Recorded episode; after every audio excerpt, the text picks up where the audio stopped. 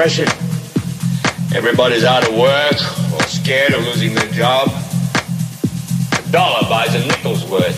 Banks are going bust. Shopkeepers keep a gun under the counter. Punks are running wild in the street because nobody anywhere seems to know what to do and there's no end to it. We know the air is unfit to breathe and our food is unfit to eat sit watching our TVs while some local newscaster tells us that today we had 15 homicides and 63 violent crimes, as if that's the way it's supposed to be. We know things are bad, worse than bad.